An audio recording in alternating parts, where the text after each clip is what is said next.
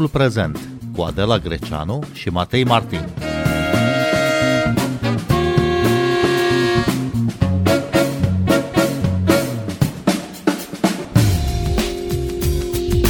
Autoritățile din Ucraina spun că investigează peste 7500 de potențiale crime de război. Curtea Penală Internațională a deschis o anchetă în Ucraina la scurt timp după invazia Rusiei, dar care sunt instrumentele de drept penal internațional prin care pot fi acuzați și judecați autorii masacrelor din Ucraina?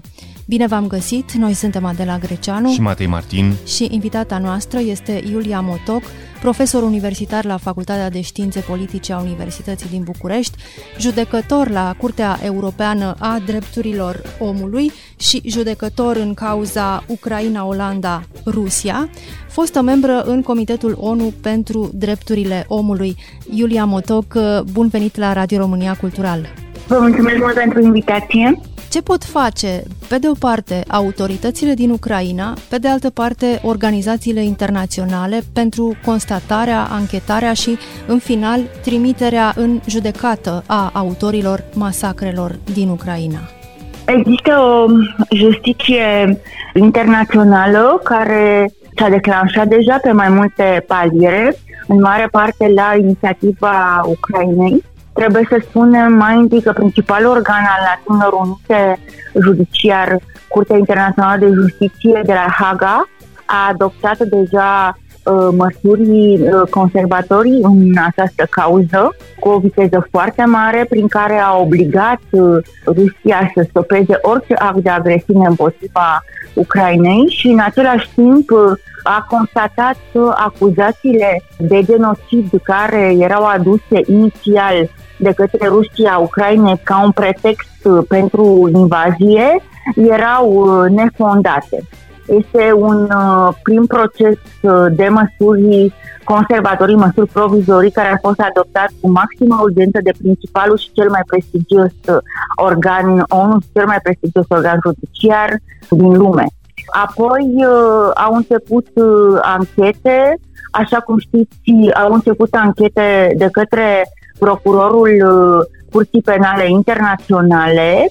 Procurorul Curții Penale Internaționale este o instituție independentă și uh, anchetele pe care le-a început deja în acord cu autoritățile ucrainiene sunt uh, posibile pentru că, deși Rusia nu a ratificat uh, statutul Curții Penale Internaționale, deoarece crimele sunt produse, presupusele crime sunt produse pe teritoriul unui stat care a acceptat jurisdicția Curții Penale Internaționale. Uh, există um, alte măsuri tot uh, provizorii care au fost adoptate, imediat de, au depus o plângere și la Curtea Europeană a Drepturilor Omului și celelalte um, instituții internaționale au adoptat diferite rezoluții, de exemplu adunarea generală ONU, în condițiile în care Consiliul de Securitate este blocat, dar nu este primată când Consiliul de Securitate este blocat, și celelalte organisme la rândul lor în domeniul lor de competență, inclusiv uh,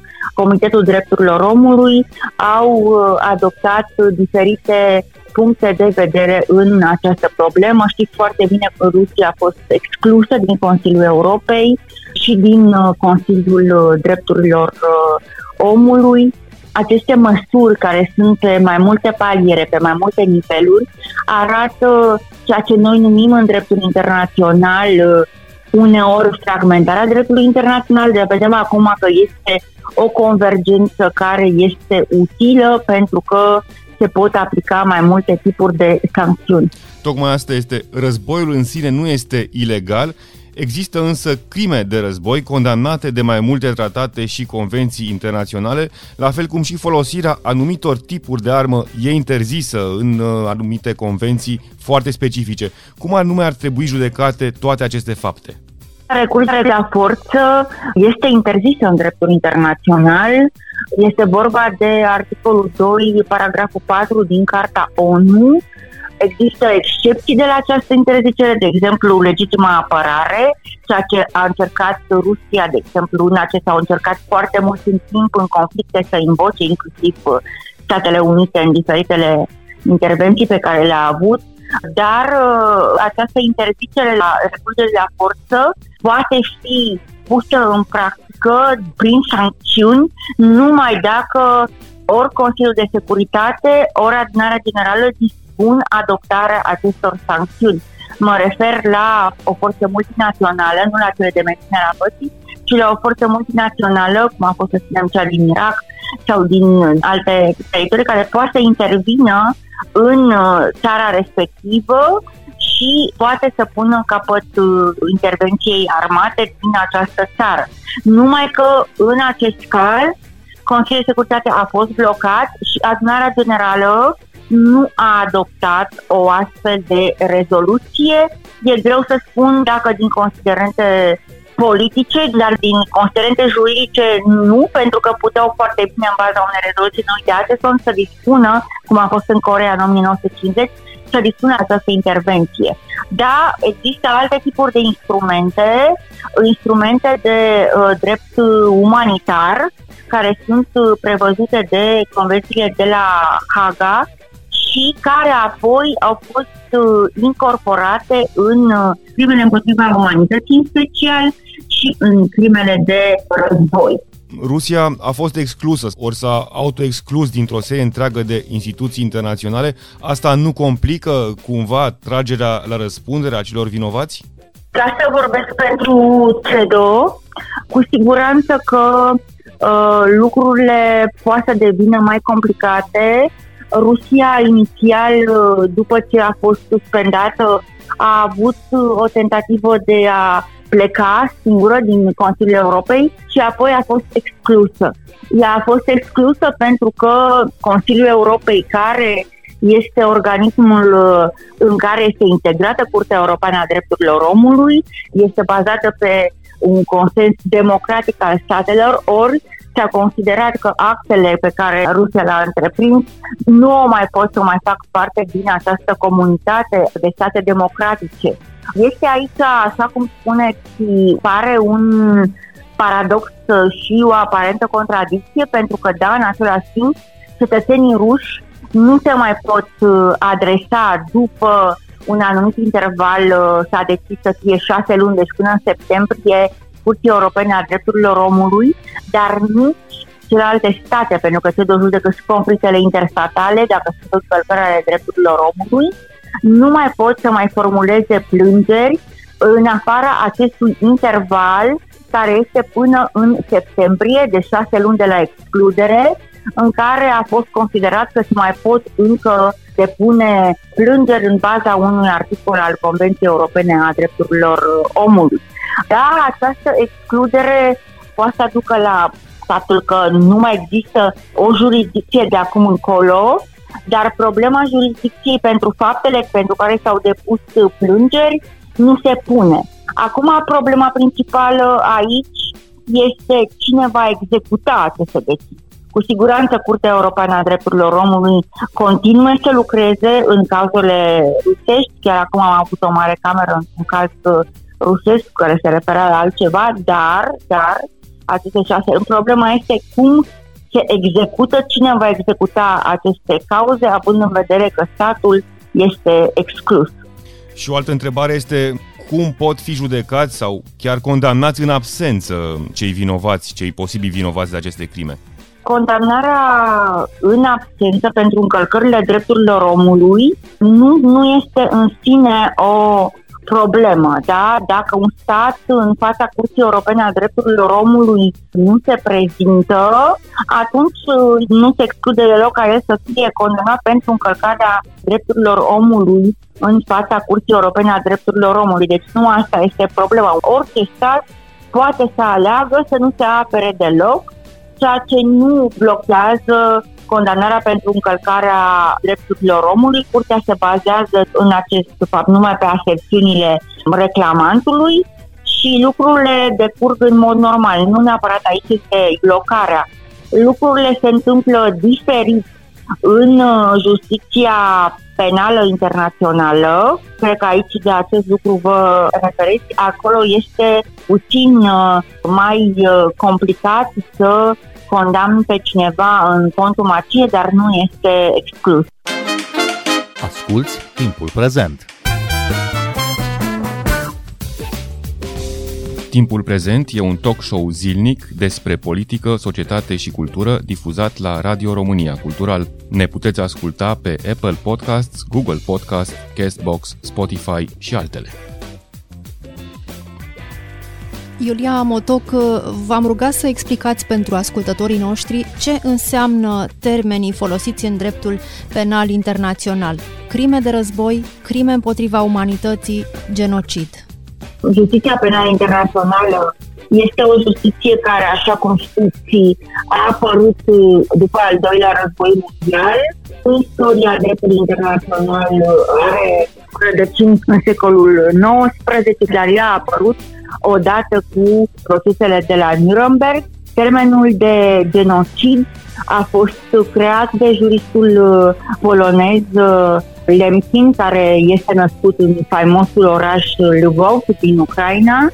El uh, provine de la termenul grec genos, care înseamnă rasă sau trib, și are sufixul de cide, care înseamnă a omorâ în, în latină. Și această noțiune de genocid care apare și în Convenția pentru prevenirea și uh, pedepsirea genocidului din 1948 impune intenția de a ucide, de a cauza serioase vătămări unor persoane, de a impune măsuri eugenice pentru a stopa nașterile într-o anumită comunitate, de a transfera copii dintr-un grup în celălalt, dar ceea ce este foarte, foarte important în această noțiune de genocid este elementul mental, pentru că trebuie să existe și trebuie să fie demonstrată intenția de a distruge în totalitate sau în parte o națiune, o etnie, o rasă sau o religie.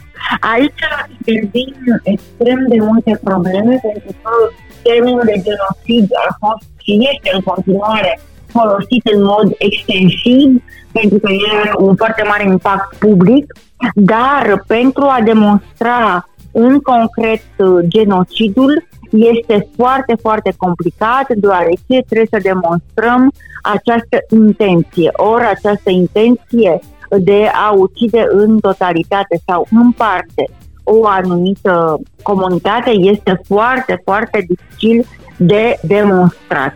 Până una alta, Iulia Motoc, până una alta, Vladimir Putin nu recunoaște Ucraina ca țară și ucrainenii ca popor.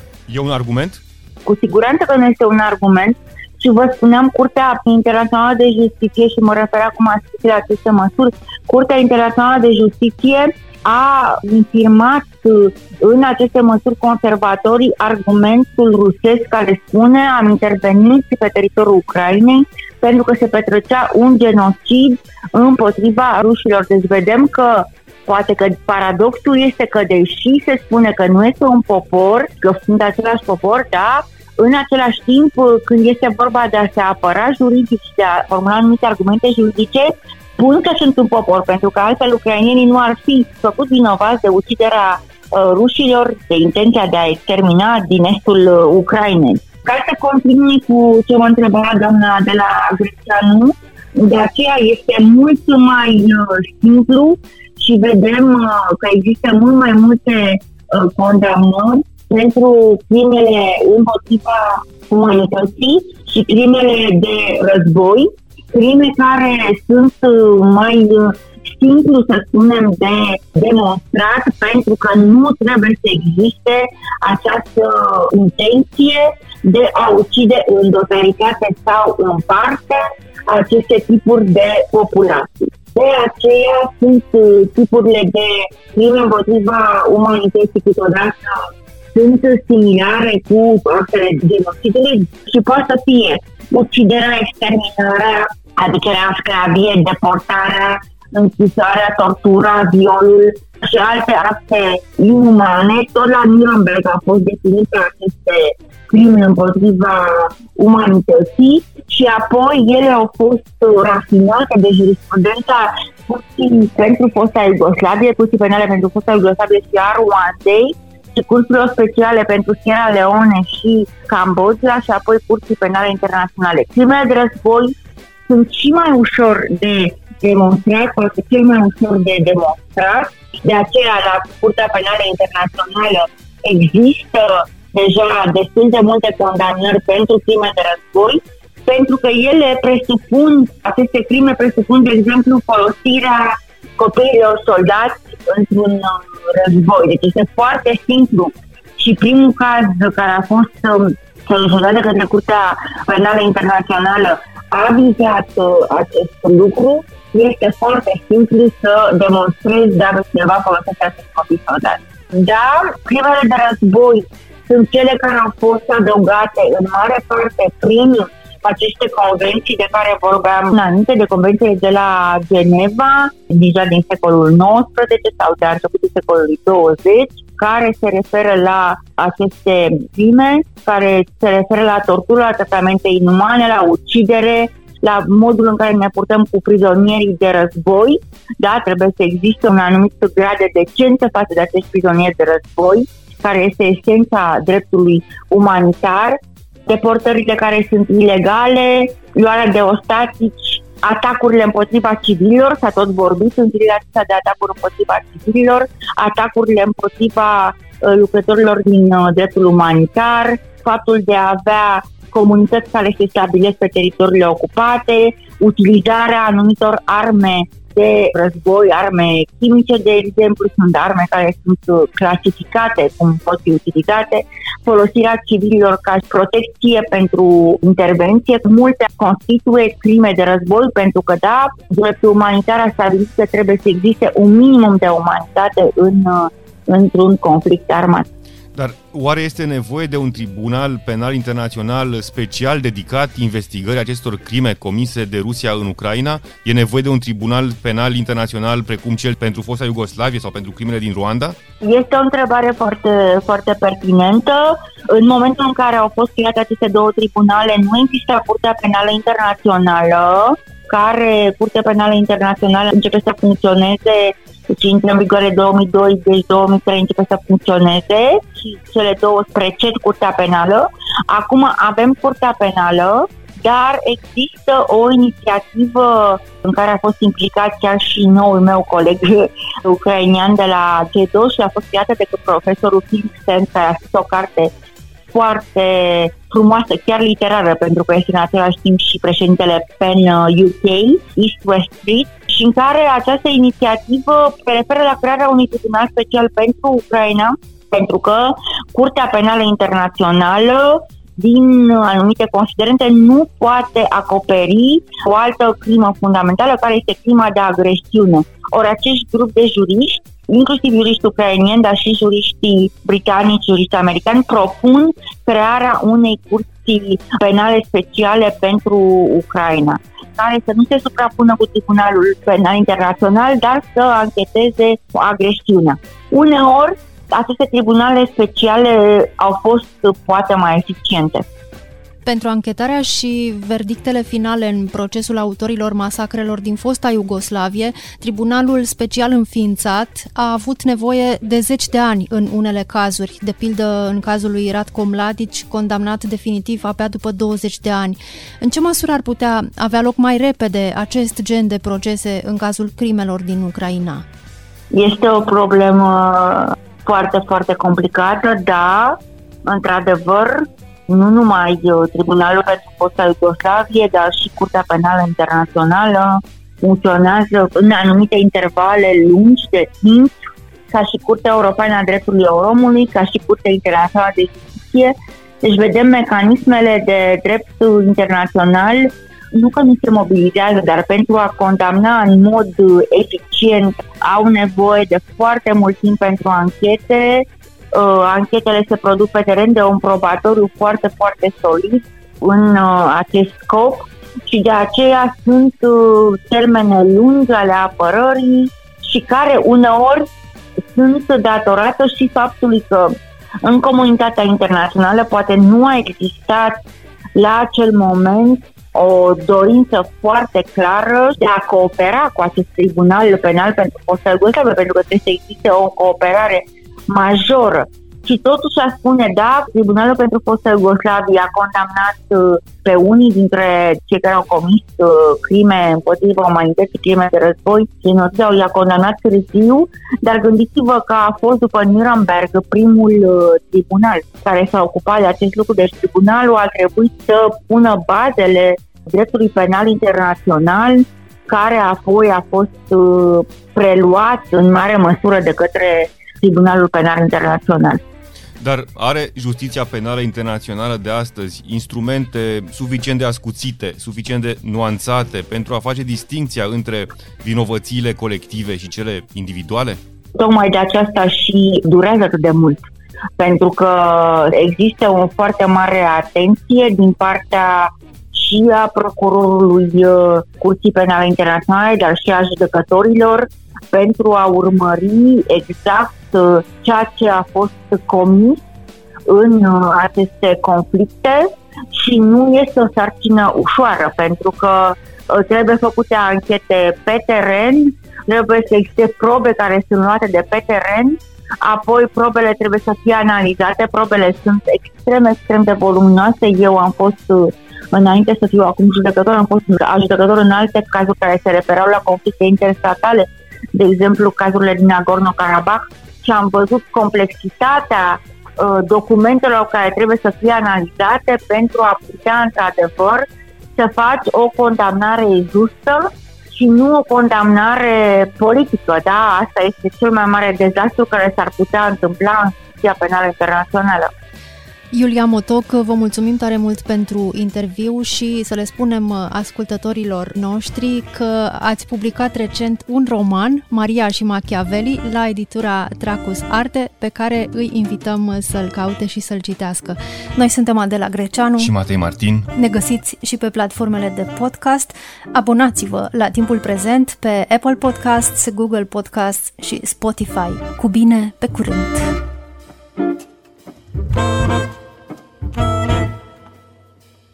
Thank you.